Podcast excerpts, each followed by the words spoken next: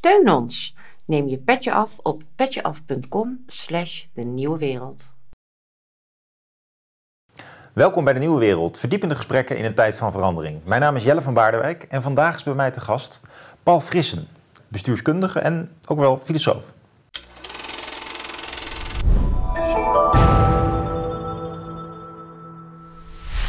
Ja, zo introduceer ik je nou even spontaan, maar dat, zo heb ik je boek ook begrepen. Want het is eigenlijk een filosofische exploratie van grondbegrippen van de bestuurskunde. In bijzonder de dwang tot integraal denken. Ja. Die in het bestuur zit, maar ook in ons denken. Je bent uh, verbonden geweest altijd aan de Universiteit Tilburg. Tilburg University willen jullie het zelf graag noemen. Uh, opmerkelijk. En, uh, maar je hebt ook een eigen instituut, kan ik wel zeggen, opgebouwd. Moet even goed zeggen, de Nederlandse School voor Openbaar Bestuur. Ja. En dat is best een machtig instituut in bestuurlijk Nederland, waar veel mensen die in beleid werken een cursus volgen, een opleiding, een accreditatie. Ja, wij zijn een, uh, wij zijn een opleidingsinstituut en een onderzoeksinstituut. Het is ooit opgericht door Roel Innenveld en uh, Uri Roosentaal. Hm. Uh, het was een aanbesteding van Binnenlandse Zaken. Die wilden een opleiding voor middensegment ambtenarij. Die aanbesteding hebben wij gewonnen. Op Mont Supreme was er geen geld. En toen hebben de beide oprichters besloten om er een private instelling van te maken. Uh, waardoor de overheid uh, tot op de dag van vandaag wel onze belangrijkste klant is, maar niet onze subsidiënt. En uh, dat is de meest heilzame relatie die je met de staat kunt hebben. Dat die je niet subsidieert, maar wel gewoon betaalt voor de producten die je maakt. En dus we hebben inmiddels een portfolio van, van opleidingen van het middenniveau in, in openbaar bestuur en publieke sector tot het hoogste niveau. En daarnaast doen we onderzoek op verzoek in onze denktank. Ja. En met het geld dat we daarmee verdienen kunnen we leuke dingen doen zoals het schrijven van boeken. Ja, maar ook een leuke website hebben jullie in de lucht hangen. Ja. Met daarin toch wel wat te vinden. Onder andere ook een nieuwsbrief over ja. ontwikkelingen in het land van bestuur en beleid. Dus het is wel ook eh, ook als je zelf niet direct bij de overheid denkt, ik moet iemand hebben die een onderzoek van bedoelt, ik wil gewoon eens even kijken wat er leeft, dan is het best interessant wat jullie doen. Dat vind je niet op universiteit eigenlijk, op die manier. Nee, we zijn dus... De, dat is wel boeiend eigenlijk, dat jullie dus een soort eigen... We hebben, ooit, we hebben ooit gedacht van... Um, als je kijkt naar de, de, wereld van onderzoek en beleid, dan heb je aan de ene kant heb je de universiteit die steeds meer internationaliseert en artikeltjes schrijft in internationale tijdschriften enzovoort enzovoort. En die dus af raakt van reële vragen in ja, welke lokale praktijk uh, dan ook. Uh, en aan de andere kant heb je de adviesmarkt, de consultancymarkt van u vraagt wij draaien, zeg ik wat oneerbiedig. En daartussenin dachten wij, is er een kleine markt voor hoogwaardig onderzoek, onafhankelijk, over interessante en strategische thema's. Dus we hebben op enig moment in ons netwerk kenbaar gemaakt dat we met ingang van morgen een denktank uh, waren. En uh, dat ze terecht konden met hun vragen. En sindsdien uh, hebben wij een uitgebreide portefeuille aan onderzoek op verzoek. Ja, ja. En dat zit inderdaad in de sfeer van ja, strategische vragen, ingewikkelde vragen, kwesties over nou ja, wat betekenen maatschappelijke veranderingen voor, uh, voor sturing, voor uh, politiek, voor de verhouding politiek-ambtenarij enzovoort. Kortom, allemaal thema's die in ons vak, de bestuurskunde, cruciaal zijn. Ja. Maar, door die... maar die op de een of andere manier niet meer bestuurd worden op de universiteit. Je liet je even ontvallen van uh, het volschrijven van tijdschriften en het maken ja. van artikelen aan de universiteit. Is het nou zo dat jij als ehm, schrijver van boeken met een filosofische inslag, lees jij nog wel eens een een, een prestigieus bestuurskundetijdschrift in het Engels? Of, of de, heb je het idee dat de grote thema's daar eigenlijk helemaal niet spelen? Ik zal meteen even elkaar op tafel leggen. Ik, ik, ik vind het vrij schokkend wat er in die tijdschriften gebeurt. Ik vind het vaak zo ver van de praktijk afstaan dat ik niet goed, ook ten opzichte van studenten, niet goed weet waarom ik ze daarin zou trainen. Maar misschien dat jij nog zegt van nou, ik lees. Kijk, wij, hebben. Uh, ik ben uh, in 89 heb ik een proefschrift geschreven over uh, betekenis van informatietechnologie voor het functioneren van de overheid. We hebben daar een heel groot onderzoeksprogramma voor gehad. We hebben, dat, uh, zowel, we hebben daar zowel de vragen die hier in de praktijk leven behandeld, mm -hmm. uh, maar ook meteen internationaal gedaan. We hebben een eigen tijdschrift opgericht, we hebben een boekenreeks opgericht. En ik vond dat altijd een hele plezierige combinatie van lokaal, nationaal werken en internationaal werken. Maar op enig moment is uh, dat internationaal publiceren eigenlijk de enige norm geworden, de enige praktijk geworden die voor hoogwaardige kwaliteit stond. En paradoxaal genoeg is dat op de universiteit niet afgedwongen door bestuurders, maar door wetenschappers zelf. Ik heb altijd tegen mijn collega's gezegd: we kunnen er morgen echt mee ophouden. En we hoeven echt niet van die rare proefschriften te accepteren. waar de hoogleraar samen met de, met de promovendus van die artikeltjes publiceert. die al gepubliceerd zijn. Dus het is een hele gekke praktijk geworden. Heel imperialistisch vind ik, ook in culturele zin. Al was het maar omdat door in het Engels te schrijven. Krijg je het Anglo-Saxische discours over de staat en politiek gratis meegeleverd. De taal is in ons vak nooit neutraal. Voor mij mag alles, hè, altijd heel liberaal geweest, alle soorten onderzoek mogen. Maar het schrijven van boeken in de Nederlandse taal, uh, ja, dat mag je rustig doen. Alleen dat scoort op geen enkele manier. Dat, werkt niet door in carrières. Nou ja, ik heb besloten dat ik uh, dat wel wilde doen. En ik wilde boeken schrijven in het Nederlands. Dat is namelijk mijn format, dat is mijn taal. En gelukkig uh, kan dat in Den Haag. maar ik vind het voor de universiteit, voor ons soort vakgebieden, hè, ik bedoel, wat in de natuurkunde gebeurt en de scheikunde, dat maakt me niet uit. Maar voor ons soort vakgebieden die een reflexieve relatie hebben met hun kenobject, waarbij een dominant onderwerp van onderzoek de taal is, uh, ja, is die internationalisering is, maakt het vak steriel. Maakt het vak steriel omdat daarmee eigenlijk alleen nog maar intertheoretische of interconceptuele discussies worden gevoerd met andere collega's. dan heb je een groepje van tien die in dat thema zitten. En nogmaals, het mag van mij allemaal. Ja. Maar ons vak bedrijven zonder in die wereld rond te lopen, zonder het debat met die wereld aan te gaan, is voor mij heel steriel. En, uh, en dat merk je ook. Ik bedoel, in, de, wereld van openbaar bestuur uh, wordt daar ook vaak over geklaagd: van dat ze de wetenschap missen. En dat ze uh, ja, het jammer vinden dat die ontwikkeling gaande is. En daar, dat gat vullen wij voor een klein beetje. Kun je een voorbeeld noemen van wat er dan in het openbaar bestuur speelt, waar, waar men van zegt nou ja, dat is heel belangrijk? Ongeveer alle vragen die, uh, die, die spelen op dit moment, uh, hè, die ik ook in, in, dit boek uitgebreid behandeld, zijn vragen die uh, enerzijds, ik zal niet zeggen universeel zijn, maar wel vragen die ook internationaal spelen in allerlei landen, maar die je pas goed kunt begrijpen hm. in hun concrete politiek-bestuurlijke context, waar ze tot beleid of tot niet-beleid komen. En als je daarover internationaal wil publiceren, er is geen internationaal tijdschrift geïnteresseerd in de coronabestrijding in Nederland. Behalve als je een artikel schrijft, de coronabestrijding in Zweden vergeleken met Nederland en Italië. En dat worden altijd vrij superficiële, oppervlakkige vergelijkingen op stelselniveau, waardoor je net mist wat er echt, wat er echt gebeurt. En dat, nou gelukkig zijn er zat intellectuelen uh, die daar wel, die wel onderzoek doen voor, voor de overheid. Alleen veel van dat onderzoek gebeurt uh, in, in, in, in adviesbureaus. En ja, daarvan kun je serieus de vraag stellen of dat intellectueel allemaal aan de maat is. En daar kun je ook serieus de vraag stellen of dat altijd in alle onafhankelijkheid uh, gebeurt. Ja, ja, nou, dat, willen wij, dat willen wij doen. En daardoor is het ook heel interessant om te merken dat ook een boek als dit, wat uiterst kritisch is, of alles wat er in, in, in de Nederlandse staat gebeurt, ja, geen negatieve implicaties heeft voor het succes van ons instituut. Omdat die kritische houding aan de andere kant van de lijn uh, altijd erg op prijs wordt gesteld. Omdat we in Nederland een vrij hoogwaardig staatsapparaat hebben met zeer hoog opgeleide ambtenaren. Uh, en die graag dat debat aangaan en die zich daardoor ook gevoed en geïnspireerd uh, voelen. Dat wil helemaal niet zeggen dat ze altijd naar me luisteren, hè, er is geen sprake van. maar daardoor krijg je wel ruimte. En ik vind het.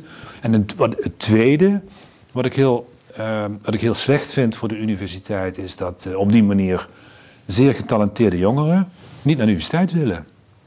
Uh, geen zin hebben om vier jaar op te sluiten, een klein onderwerpje in van die ellenlange artikelenprocedures, hè, waarbij je de tekst altijd terugkrijgt van je moet niet dit artikel schrijven, maar je moet mijn artikel schrijven en een list of minor revisions van vijf pagina's. Het is natuurlijk voor hoe je je tot de wereld wil verhouden en wat je voor werk wil doen zijn dat, ja, ik kan er niet heel opgewonden van raken van dat, uh, van dat soort werk. Wat heb jij zelf gestudeerd? Ik heb politicologie gestudeerd in, uh, in, in, in Nijmegen.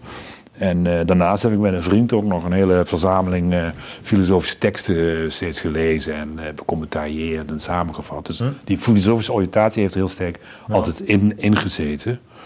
Je noemde even net coronabeleid, een vergelijking tussen Zweden, Italië en Nederland en zo. Hè? We komen zo bij je boek hoor. Maar heb jij het idee dat in het openbaar bestuur inderdaad een reflexieve verhouding, zoals je dat noemde, bestaat ten opzichte van wat er in coronatijd is gebeurd in het openbaar bestuur? Kun je, kun je daar wat over vertellen? Wij hadden, wij hadden zelf, uh, wij kregen het verzoek van VWS om gedurende de... VWS, even de afkortingen er even eruit houden. Het ministerie van Volksgezondheid, Welzijn en Sport, hè, het, uh, het, centrale ministerie als het gaat om uh, coronabeleid, kregen wij de vraag of wij hen gedurende de periode van het corona, coronabeleid via intern onderzoek en interne reflectie wilden wilde begeleiden en onderzoek doen naar wat ze allemaal deden. Ze hadden zelf niet verwacht dat het zo lang zou duren. Dus voor ons was dat dan nou, natuurlijk een fantastisch, fantastisch verzoek om hè, in huis uh, met de mensen die het beleid maakten voortdurend in gesprek te zijn. Ik, heb, ik was daar overigens niet bij betrokken, maar collega's van mij. Maar daardoor hebben we uh, buitengewoon veel uh, inzicht opgedaan, waar we nu ook over aan het publiceren zijn op allerlei, op allerlei manieren. Kun je een voorbeeld noemen van een inzicht? Nou, een van de inzichten is die dat, dat in het verklaren uh, hoe het coronabeleid gevoerd is in verschillende Europese landen, zie je alle karakteristieken van de dominante politiek-bestuurlijke cultuur terug. Nederland, prachtig voorbeeld, uh, begonnen uh, met een hele improviserende benadering, met sterk gebruikmakend van de decentrale organisatie van het Nederlandse zorgveld, zag je redelijk succesvol ook in termen van draagvlak, beleid, uh, uh, vormen van beleid, die gaandeweg steeds verder gecentraliseerd werden, die ook van een veel repressiever karakter werden voorzien, waardoor de maatschappelijke weerstand tegen dat coronabeleid eigenlijk door het beleid zelf is geproduceerd. En wij daar in een discours op reageerden van allemaal wappies, en allemaal gek en allemaal enzovoorts. Dat vertelt ons veel over de betekenis die technocratie, die wetenschap in Nederland altijd heeft gevormd, betekend heeft in, de, in het beleid, als in de legitimatie van het beleid. En tegelijkertijd heeft corona ons ook laten zien dat daar serieuze grenzen aan gekomen zijn, aan die manier van beleid voeren. Nou, dat is natuurlijk een hele interessante les die je nu ook ziet hè, in het stikstofbeleid, of in de landbouwpolitiek en uh, andere domeinen, volkshuisvesting, uh, noem maar op. In andere landen, hè, ik, uh, als je naar Italië kijkt, uh, vanaf het begin extreem repressief.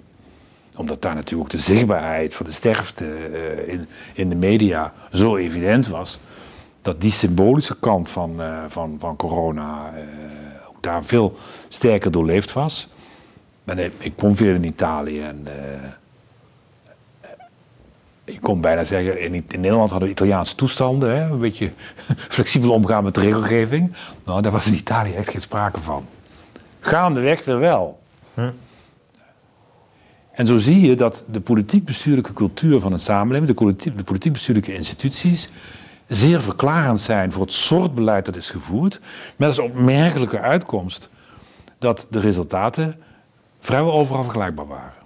Dus dat er geen hele dramatische verschillen waren in sterfte en oversterfte. Nou, dat is een hele interessante, interessante les. Hè. Wat zegt ons dat over de kracht van instituties?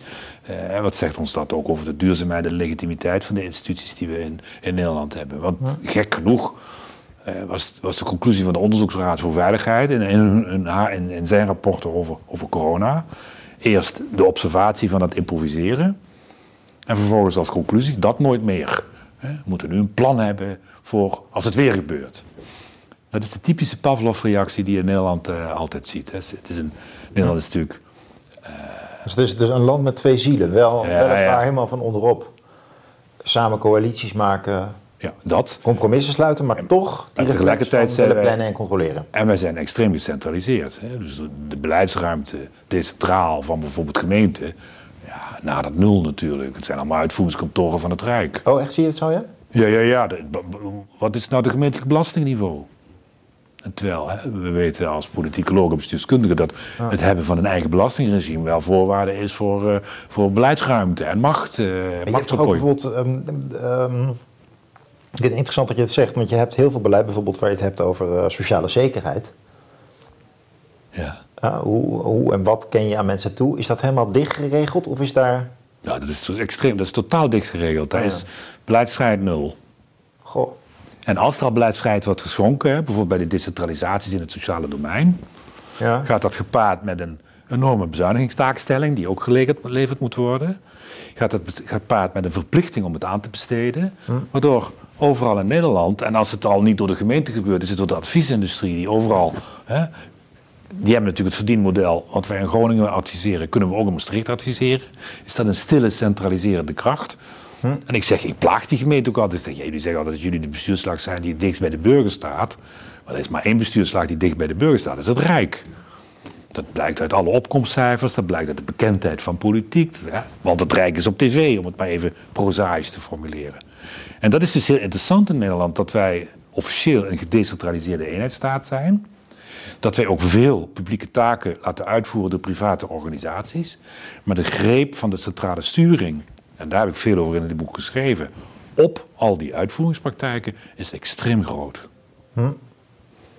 Soms zijn er ook wel kleine paradoxjes. Hè? Bijvoorbeeld nu uh, dat uh, advies om mobiele telefoons niet te gebruiken, dat alleen maar een advies blijft. Ja.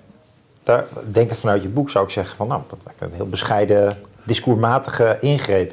Ja. Zou je bij Nederland niet eerder verwachten dat ze zeggen, nou, we gaan het gewoon verbieden. dat doen ze dan toch niet de scholen. sterker nog, iedere leraar moet het dan voor zijn eigen klaslokaal beslissen.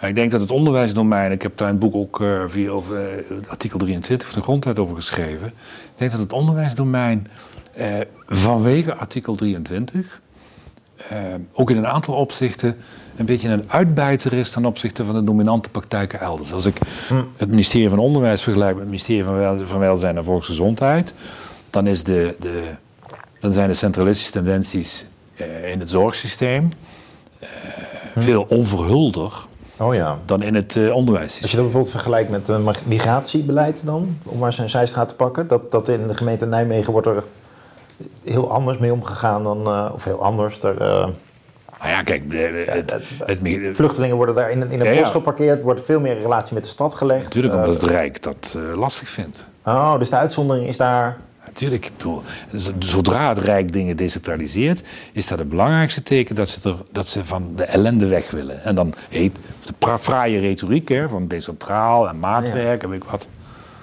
Maar migratiepolitiek. Maar dat is retoriek, dat is toch de grondwet? Ik bedoel, dat is toch de, de, de, de juridische structuur, de gedecentraliseerde eenheidsstaat Nederland. Dat is toch een. Uh, Zeker. En, en, en, juridisch feit. Dat is een, een juridisch feit. Alleen als je, is het vooral als je serieus gaat kijken, is uh, vrijwel alles wat we uh, en echt substantiële uitgaven van geld doen, gaat via gedeconcentreerde rijksdiensten en de sociale zekerheid. De, de, gemeente speelt alleen een rol in de participatiewet en in de bijstand. En voor de rest zijn het grote nationale, genationaliseerde systemen die eerst van de vakbeweging de werkgevers waren en nu in, in de afgelopen eeuw verstatelijkt zijn. Maar hier is ook wel debat over. Maar ik, ik, ben zelf altijd toch steeds meer de mening, tot de mening gekomen dat, uh, dat Nederland een vrij gecentraliseerd land is. Ja, grappig dat je dat woord gebruikt, omdat je mening, omdat je ook uh, in je taal wel ook beschikt over woorden als een reflexieve verhouding innemen tot, tot het beleid. Je bent emeritus hoogleraar bestuurskunde, je hebt heel veel beleidsstudies achter de kiezen. Ja. Dus als jij dat zo zegt, vind ik dat ook retorisch best overtuigend. Want je hebt natuurlijk je uh, klanten en vrienden en mede-intellectuelen te bedienen. Maar is het nou zo dat dat een mening is? Of is dat bij jou eigenlijk toch al gewoon behoorlijk ondersteund door feitelijk onderzoek en uh, inschatting van hoe mensen werken? Dus, dus, dus dat, Nederland dus eigenlijk een vertekend beeld heeft van hoe decentraal en uh, hoe inspraak geregeld is. Met andere woorden, we zijn eigenlijk veel centraler dan we durven toegeven. Oh ja, absoluut. En ik denk, dat is toch geen mening? Dat is, dat is dat. Nou ja, het hele boek, het, het, de filosofie druipt van de pagina's. Dus, en dat vind ik ook heel leuk dat je de filosofie erbij haalt. Maar er zit ook vakkennis in. Ja. En dat is eigenlijk schokkender, vind ik. In de zin van, daar, daar verschuif je eigenlijk van ik ben conceptueel het ophelderen naar ik stel een diagnose die overeenkomt met de wereld. Ja, maar het punt is natuurlijk, hè, kom ik even terug op die internationalisering en de taal. Omdat uh, in, ons, in ons vak, hè, in, de, in ons domein, uh, de taal een van de primaire instrumenten is om, beleid te maken, beleid vorm te geven en beleid uit te voeren. Is de retorica, de manier waarop we over de dingen spreken, van buitengewoon grote betekenis. Dus dat woord gedecentraliseerde eenheidsstaat heeft natuurlijk een retorische zin. een prachtige legitimerende betekenis voor de rol van de verschillende onderdelen van de staat in dat bouwwerk van Torbeck. Hè. Ja. Dat is ook zo'n term, het huis van Torbeck. Ja. Dat, het lijkt nauwelijks nog op een huis, het is een en al bijgebouw en souterrain en weet ik wat allemaal, maar het is nog steeds het huis van Torbeck. Het is ook Maar nou, heel- nou suggereer je weer sterk eh, decentralisatie eigenlijk. Terwijl je zou kunnen zeggen van het Huis van Torbeck is drie lagen toch? Gemeente, provincie, staat? Of heb ik dat nou verkeerd? Rijk, nee, het is, eh, staat is, is- zijn ze allemaal. Hè? Oh. Dus Rijk, provincie, gemeente. Hè? Dat is, Ja. Daarnaast had je de waterschappen. Waterschappen?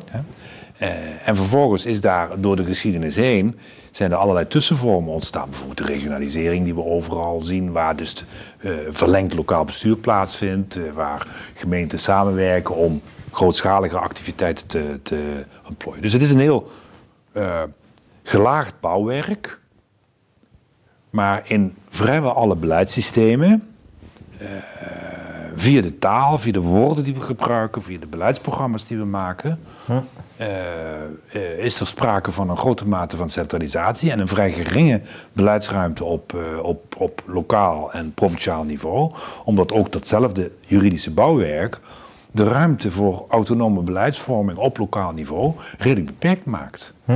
Zeker, misschien omdat- zeker in termen van geld. Hè? Ja. Je hebt ook wel de hypothese bijvoorbeeld van Thijs Jansen. Die verbindt dat met het thema ambtelijk vakmanschap. En een, van zijn hypotheses die ik altijd wel prikkelend vind is... ja, we hebben ook weinig ambtenaren die nog over het vakmanschap... hij spreekt van ambtelijk vakmanschap... beschikken om die juridische ruimte ook te nemen. Alsof er dus ook in die centralisatie in die zin een retorische slag plaatsvindt... dat eh, de mensen die het werk uitvoeren ook... Die, die, hun discretionaire ruimte is ook kleiner geworden. Want ze zeggen, ja, ze worden gewoon bedolven onder juridische termen. Die kun je best interpreteren, maar dat gebeurt niet meer. Dat lijkt... Dat klopt. Ik denk dat Thijs daar ook wel een punt in heeft. Ik weet niet helemaal of dat met vakmanschap te maken heeft, maar je kunt inderdaad vaststellen dat eh, hoe dicht de zaak ook geregeld is, eh, er allerlei, altijd handelingsruimte is.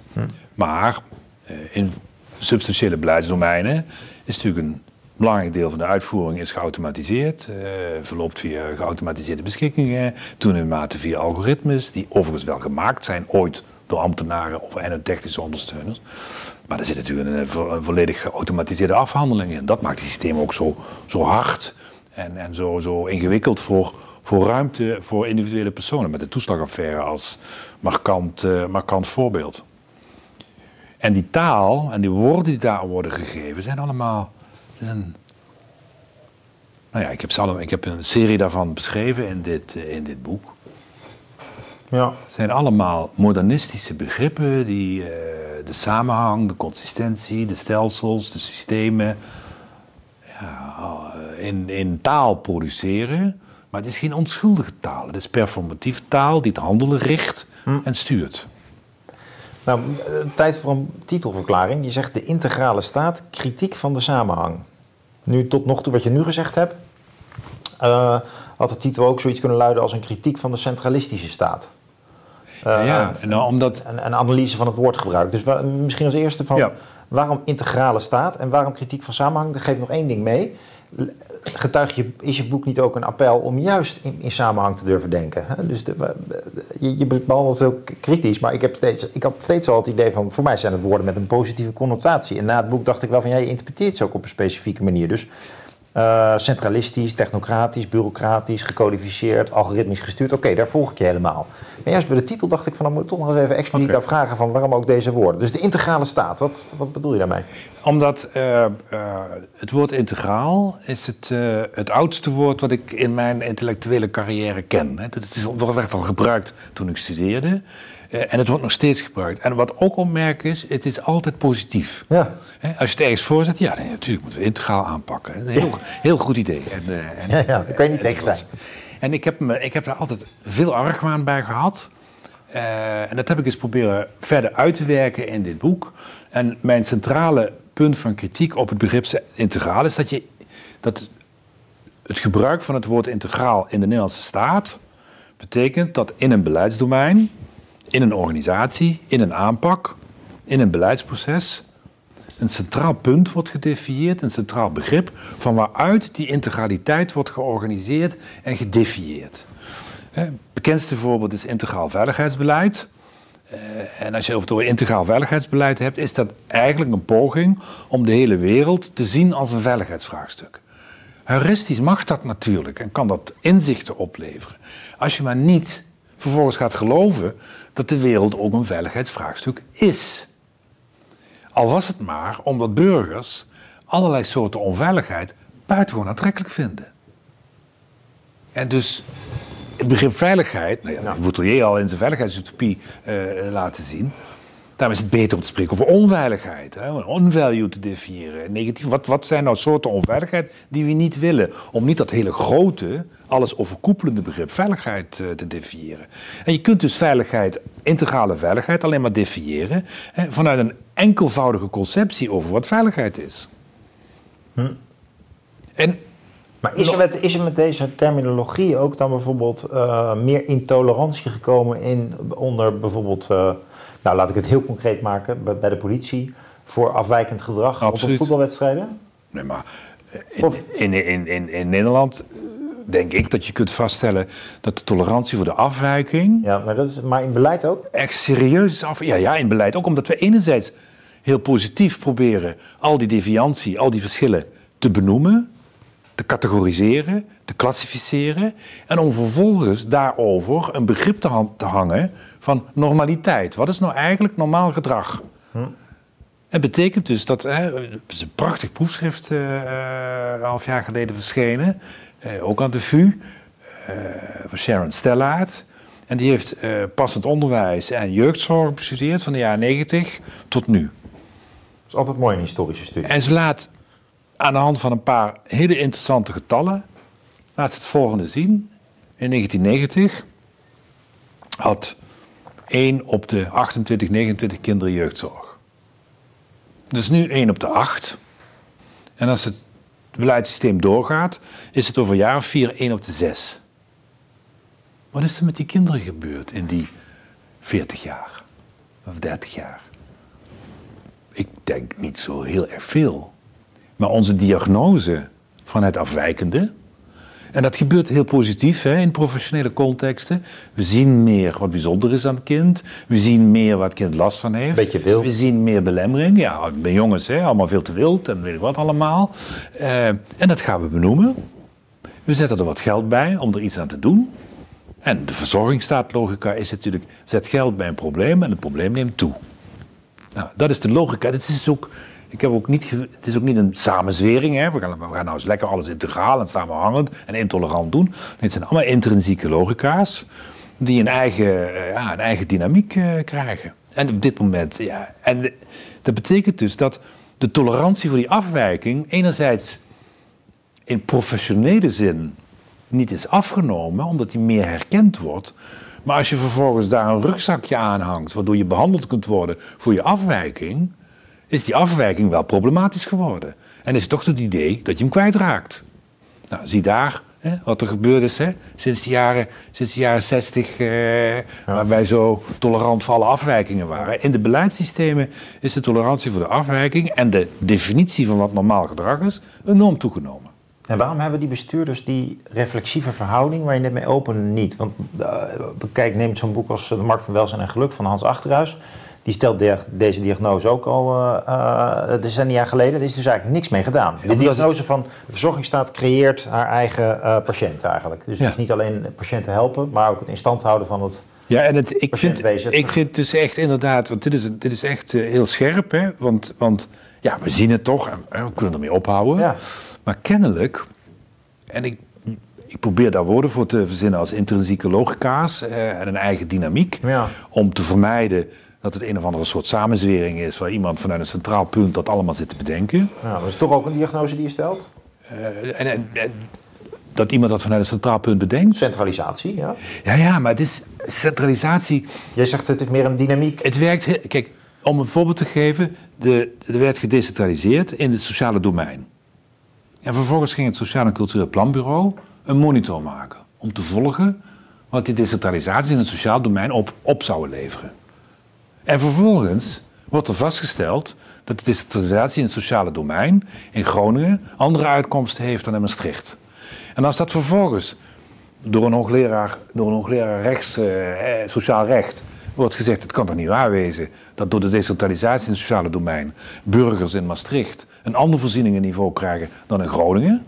Dan komt er vervolgens de dag erna een Kamervraag. Is het de minister bekend Ja. dat de decentralisaties dit en dit hebben opgeleverd? Dan ken ik weinig ministers die dan zeggen... ja, maar geachte afgevaardigde, dat is nou precies de bedoeling van decentralisatie. Dat het in Groningen anders wordt dan in Maastricht. Nee, dan gaat de minister iets doen om dat gelijk te trekken. Want hoe, hoe, hoezeer wij ook in de, de illusie verkeren dat wij dol zijn op het verschil... we vinden ongelijkheid nog veel erger. Ja, maar het is wel het niveau van de uitvoering van een dienst en de inhoud van een dienst. Hè? Dus Precies. ja, we zijn niet bereid om te decentraliseren. Maar het beleid komt tot stand in de uitvoering natuurlijk. Ja. In die zin is het ook een grote managementproblematiek. Hè? Ja, het is, het is, het is, het is voortdurende poging om te beheersen. hè. Ik vond het dus in de corona vond ik ook interessant. Ik had een paar goede vrienden werkzaam in dat systeem. Die plaagde ik daar ook mee. Ik zeg, jullie zijn natuurlijk waren allemaal bezig met passende zorg... en de juiste zorg op de juiste plek... en lean en mean en weet ik wat allemaal. Zeg, dat was in Nederland was het allemaal fantastisch geor- georganiseerd. Terwijl die gekke Duitsers, hè, die hadden daar toch ongeveer... elke burgemeester had een eigen ziekenhuis. Dat was natuurlijk volkomen irrationeel. Tot het op de beschikbaarheid van IC's eh, aankwam. Toen hadden wij opeens te weinig. Omdat wij de juiste zorg op de juiste plek hadden, was er overal net te weinig. En de Duitsers hadden IC's in overvloed. Dus konden wij gebruik maken van dat systeem. Ja. Ja, dat vonden we heel ongemakkelijk. Ja. Hoe kijk Dat- jij naar het, Sorry, naar- naar- en op dit moment zijn we weer bezig met juiste zorg op de juiste plek. Ja, hoe kijk jij naar het vraagstuk van eh calamiteitenbewustzijn? Dus want door die eff- zogenaamd efficiënt, rationeel georganiseerde integrale staat, eh, lijken we niet meer echt eh, ingesteld op dat iets niet werkt en anders moet, of dat er een calamiteit optreedt. Dus een, een, iets met het weer, iets met een aanslag, iets met een oorlog, kan van alles zijn. Hè? Dus eh, dat is de ene kant van het verhaal. Erg rationalistisch, niet gericht op dat het er opeens morgen anders uit kan zien. Aan de andere kant zie je ook op niveau van de retorica een enorm crisisbewustzijn juist. Hè? Ja, en we, Eh, duurzaamheidstransitie, gelijkheidsprobleem, eh, eh, de verzorgingsstaat is onrechtvaardig enzovoort. Een paradox. nou, Kijk, hoe kijk jij naar die calamiteit, ja, dat ingespeeld zijn op de mogelijkheid van hoe kijk jij daarnaar? Nederland is erg in de greep altijd van eh, een planmatige voorbereiding op de calamiteit. Hè? Dus eh, ik heb wel eens een tijdje eh, rampenplannen gelezen en bestudeerd. Het is natuurlijk een rare hobby, maar Ja. het zijn interessante documenten. Dat Omdat, is bij je vak, toch? omdat er, als je het, als je het plan leest, spreekt er zo'n soort begeerte uit. Als het plan precies genoeg is, zal de ramp zich eraan gaan houden. En het vervelende van rampen is dat ze altijd een vrij slordig karakter hebben. En zich niet aan grenzen houden en niet aan regio-indeling en weet ik wat. Ja. Een andere leer in het bestrijden van crisis en het voorbereid zijn op calamiteiten is de leer van de redundantie. Dus dat je niet efficiëntie en protocollen moet organiseren, maar dat je als het ware verschillende handelingsrepertoires tot je beschikking moet hebben om slim te kunnen improviseren in dingen die je niet kunt voorzien. Redundantie vinden wij verschrikkelijk. Dat is namelijk te veel. Dus bewust te veel organiseren. Bewust verspillend zijn. En, ja, en ik snap ook wel dat dat vanuit kostenoverwegingen, hè, dat je daar best een kritische vraag over kunt stellen. Maar in alle, alles wat je leest en leert over de bestrijding van crisis en calamiteiten, is dat wel handiger. Nou ja, en dat zit, wij zijn natuurlijk, ja, wij zijn echt mensen van het plan en, en, en het woord en de regel en de maatregel. En, eh, Protestants. ja, absoluut protestants. Absoluut protestants. Dat zit er diep in. Mag ik als aan de Papengracht, als paapse jongen, mag ik dat wel eh plagerig formuleren, neem ik, eh, neem, ik, neem ik aan. Nee, dat, is een, dat, is- dat, dat, dat zit er diep in. Eh, Verschilt dat ook van een land als Frankrijk of Spanje? Ja, het is natuurlijk... eh, Want die, die, die, dat zijn toch beduidend... Noord-Zuid zie je in elk land. Hè. Dat is natuurlijk nog, nog, nog interessant, maar... Ja, in die zin zou je in Den Bosch misschien verwachten dat ze nog redundant organiseren. Ja. Dus voor jou een ander woord voor royaler eigenlijk. ja, nou royale, maar ook... Eindhoven dus. Hoe moet ik, hoe moet ik, hoe moet ik dat nou zo precies mogelijk Hernemend, ongeveer het dubbele, maar net wat anders. formuleren. Ja. Nou, laat ik een voorbeeld geven. Wat ik graag gebruik is het begrip illegaliteit. In een protestants-calvinistische eh, cultuur kan illegaliteit niet bestaan. En wat we dus doen, is Mag, daar... mag niet bestaan. Mag niet bestaan, nee, dat, dat mag en kan niet bestaan. Dus we halen het in de rechtsorde. Het woord gedogen is daar. Probeer het woord gedogen maar eens in Zuid-Europa uit te leggen. Want in Zuid-Europa denken ze, ja, gedogen is dit. Hè. Door de vingers zien. Hè. In Italië is prostitutie verboden. Dat bestaat dus ook niet. Er wordt af en toe een bus prostituees opgerold. Is het weer de symbolische orde hersteld. Wij willen de prostituee tot een BV maken die BTW int en, en daardoor een nette bedrijfstak wordt. Als jij een koffieshop wil openen in Nederland, moet je een gedoogbeschikking hebben. Dat is echt een heel curieus, curieus woord.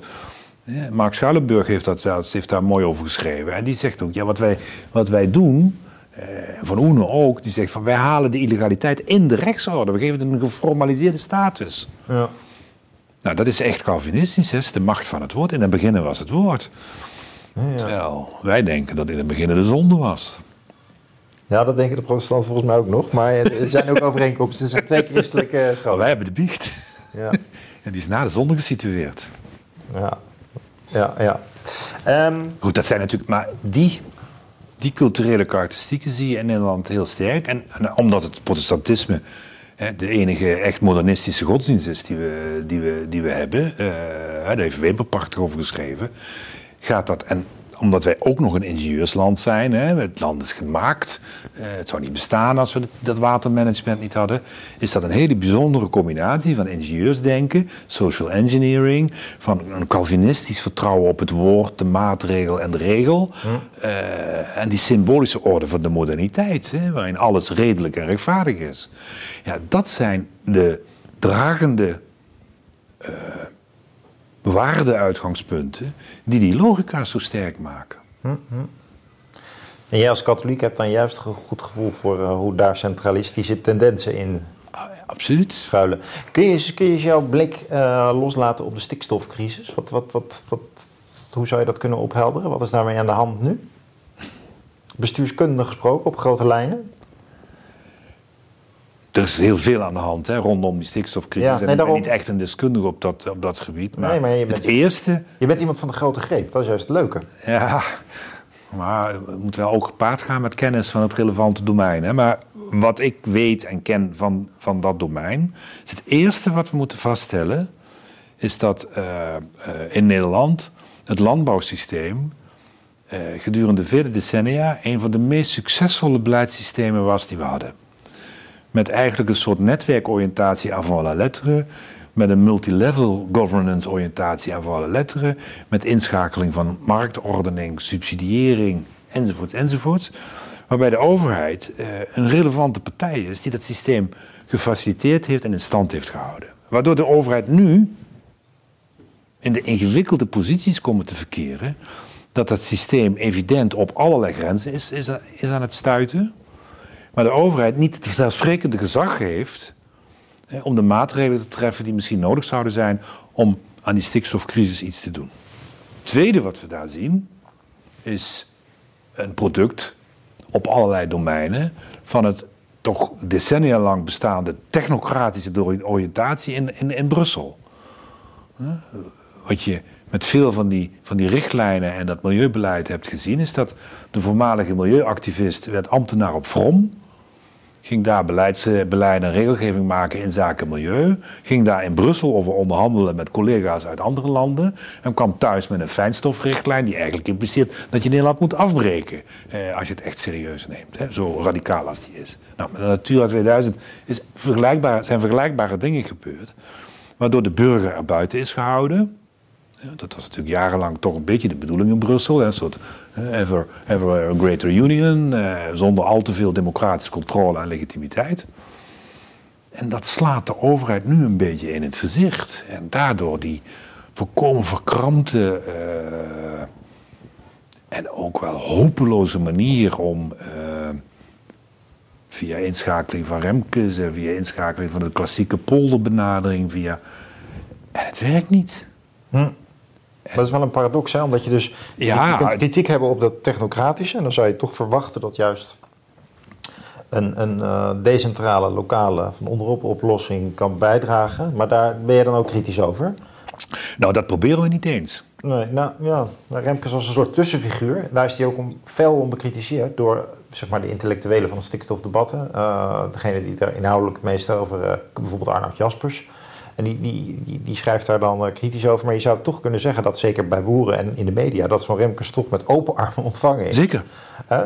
Absoluut. Ho- Maar hoewel, hij, hoewel hij dus een tussenfiguur is die ook eigenlijk niemand tevreden kon stellen, maar daarin wel een hele prettige figuur was. Eh, die ook meteen ook weer door de technocratische elite eh, teruggestuurd is naar vakantie. Van, oh oh, dat zijn veel te grote concessies. Ja, en wat er gebeurd is, dat is dat natuurlijk onder de boeren zelf er een grote mate van verdeeldheid is. En dat, eh, het is niet voor niks dat de jonge boeren eigenlijk het akkoord eh, ondersteunden. eh, maar dat tegelijkertijd LTO, de machtigste boerenorganisatie, tot op het bot verdeeld was over wat, wat moest gebeuren. Ja. En nou, dat, dat is gebeurd. En ja, tegelijkertijd zie je nu een groot aantal boeren toch afkomen op die afkoopregelingen. Ja, valt erg tegen. Maar ja, dat, of dat ook de grote vervuilers zijn enzovoorts. Dus Ja. Nee, je kunt ook kritiek hebben op meetinstrumenten. Dus eh, het RIS-model. En dat, dat vind ik heel pijnlijk eraan. Hoe meer kennis je ervan neemt, hoe meer je denkt van...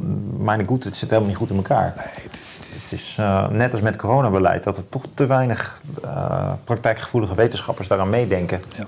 Het wordt een idee fix op een goed moment. Ik, ik wil Nou ja, maar- wat, eh, en, wat, en wat, wat, wat bij corona natuurlijk heel sterk was, is dat ook in die wetenschap.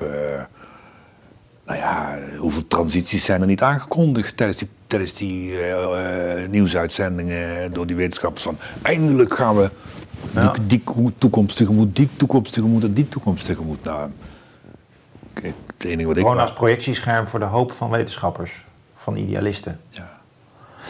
Eh, Paul, ik vond nog een leuk stuk in je, in je boek over...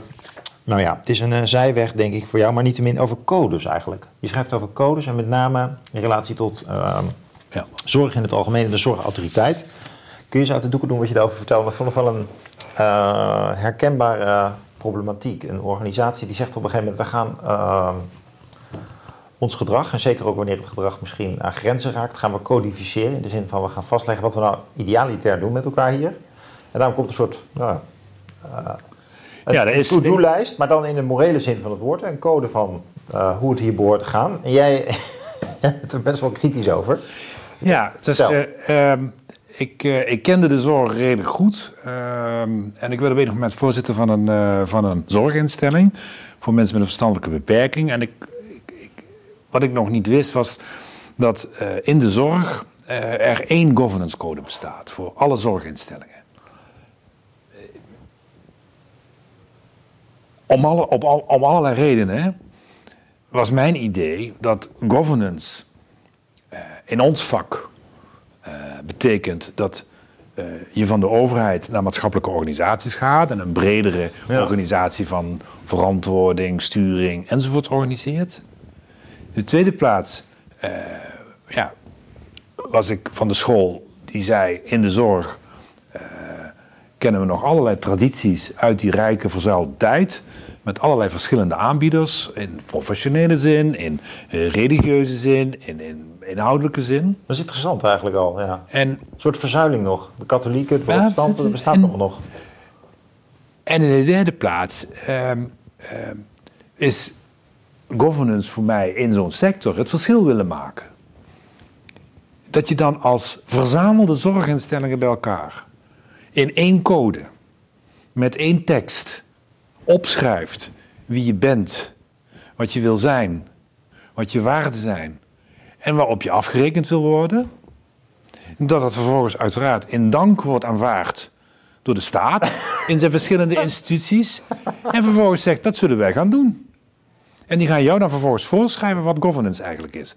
Ja, ik wist niet wat. Ik, Vervolgens hebben wij, heb ik samen met Pauline Meurs, heb ik daar een buitengewoon kritisch artikel over geschreven.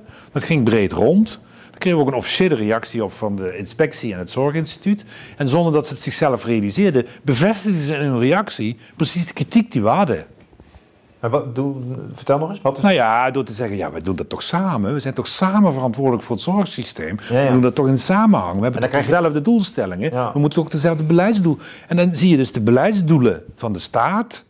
zie je gerepliceerd in de doelstelling op instellingsniveau. Ja, ja. En dan komen daar dan van die vage tekst omheen van En wat zijn dan de consequenties van, nou, als ik even met je meedenk, zou ik zeggen, dus blikvernauwing, risico op blikvernauwing, een daadwerkelijke blikvernauwing. Je wordt een uitvoeringskantoor van de overheid. Dat is heel simpel. En waarom, waarom, is dat, waarom is dat eigenlijk een probleem? Ja, dat mag je willen. Nee, maar dan moeten we dat ook, uh, moeten we ook zo afspreken. Ja.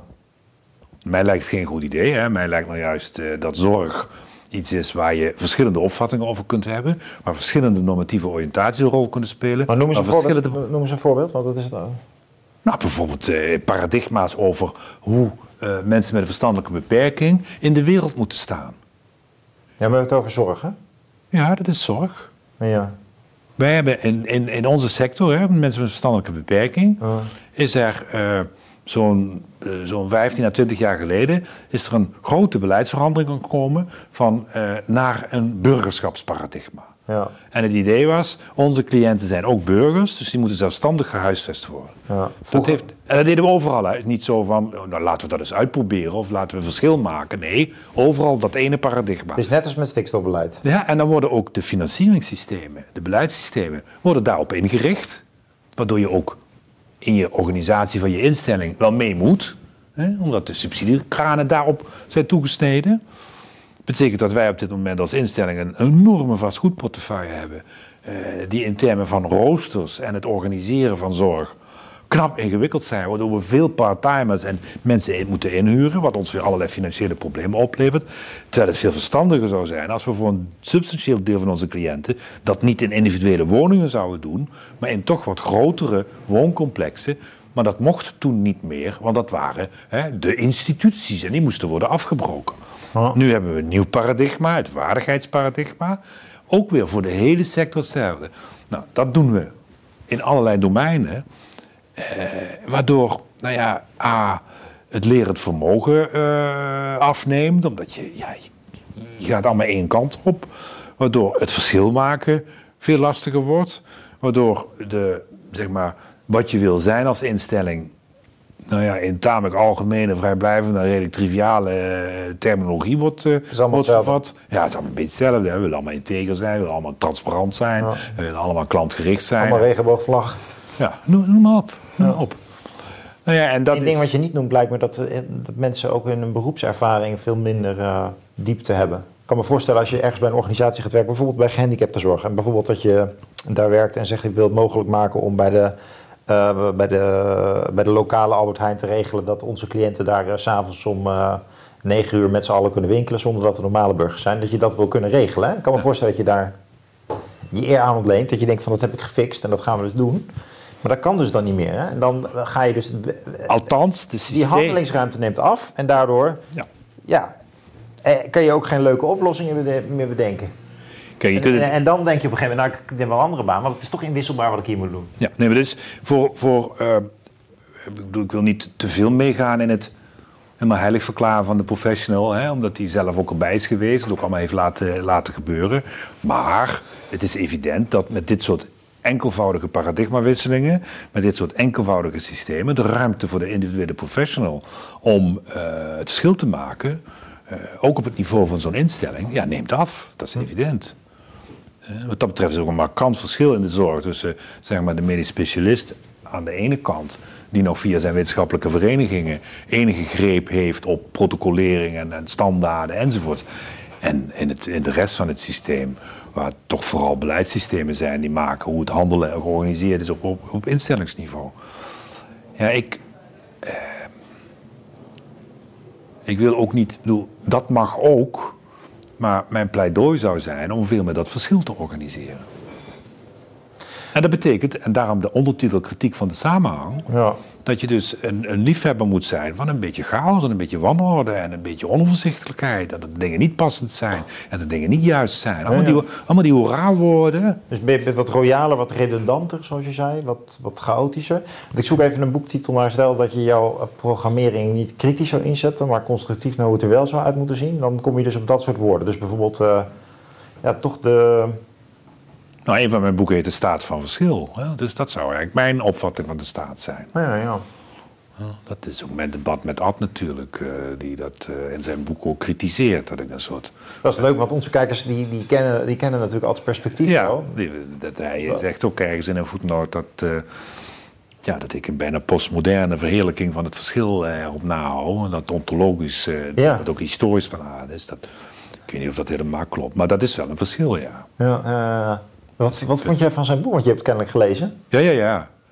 Ja, ik, ik, lees, ik lees altijd met veel plezier. Ik vind altijd, oh. ik vind altijd uh, we hebben in Nederland veel te weinig uh, conservatieve denkers. Uh, waar ik mezelf overigens ook toe, toe, toe reken. Omdat progressiviteit toch ook in de, in de, in de politieke filosofie beheerst. de standaardnorm schijnt, schijnt te zijn.